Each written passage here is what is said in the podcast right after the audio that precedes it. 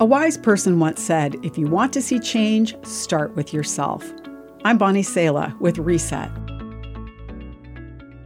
When Matt signed up with an online dating app, he listed the qualities he was looking for in a wife.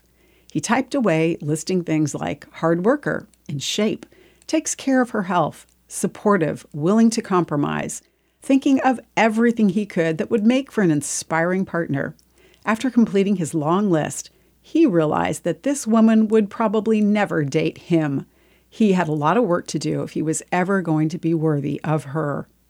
It's common to look critically at the people around us and wish they were more loving, understanding, or motivated. But it takes far more work and self awareness to focus all that critical thinking on assessing where we can grow as individuals.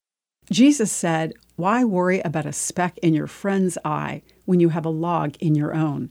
First, get rid of the log in your own eye. Then you will see well enough to deal with the speck in your friend's eye. If you find yourself speaking harshly or critically of others, holding them to impossibly high standards, ask God to teach you His gentleness. God leads through His Spirit with gentle nudges, patient with us in our weakness, as He exemplifies the kindness and tenderness He's leading us into. As we experience God's patience with us in our weakness, we learn how to be patient with others. We can be like Jesus as we celebrate the effort and growth of those around us today, rather than never failing to point out their faults. We can't see others rightly until we focus first on ourselves. I'm Bonnie Sala with Reset.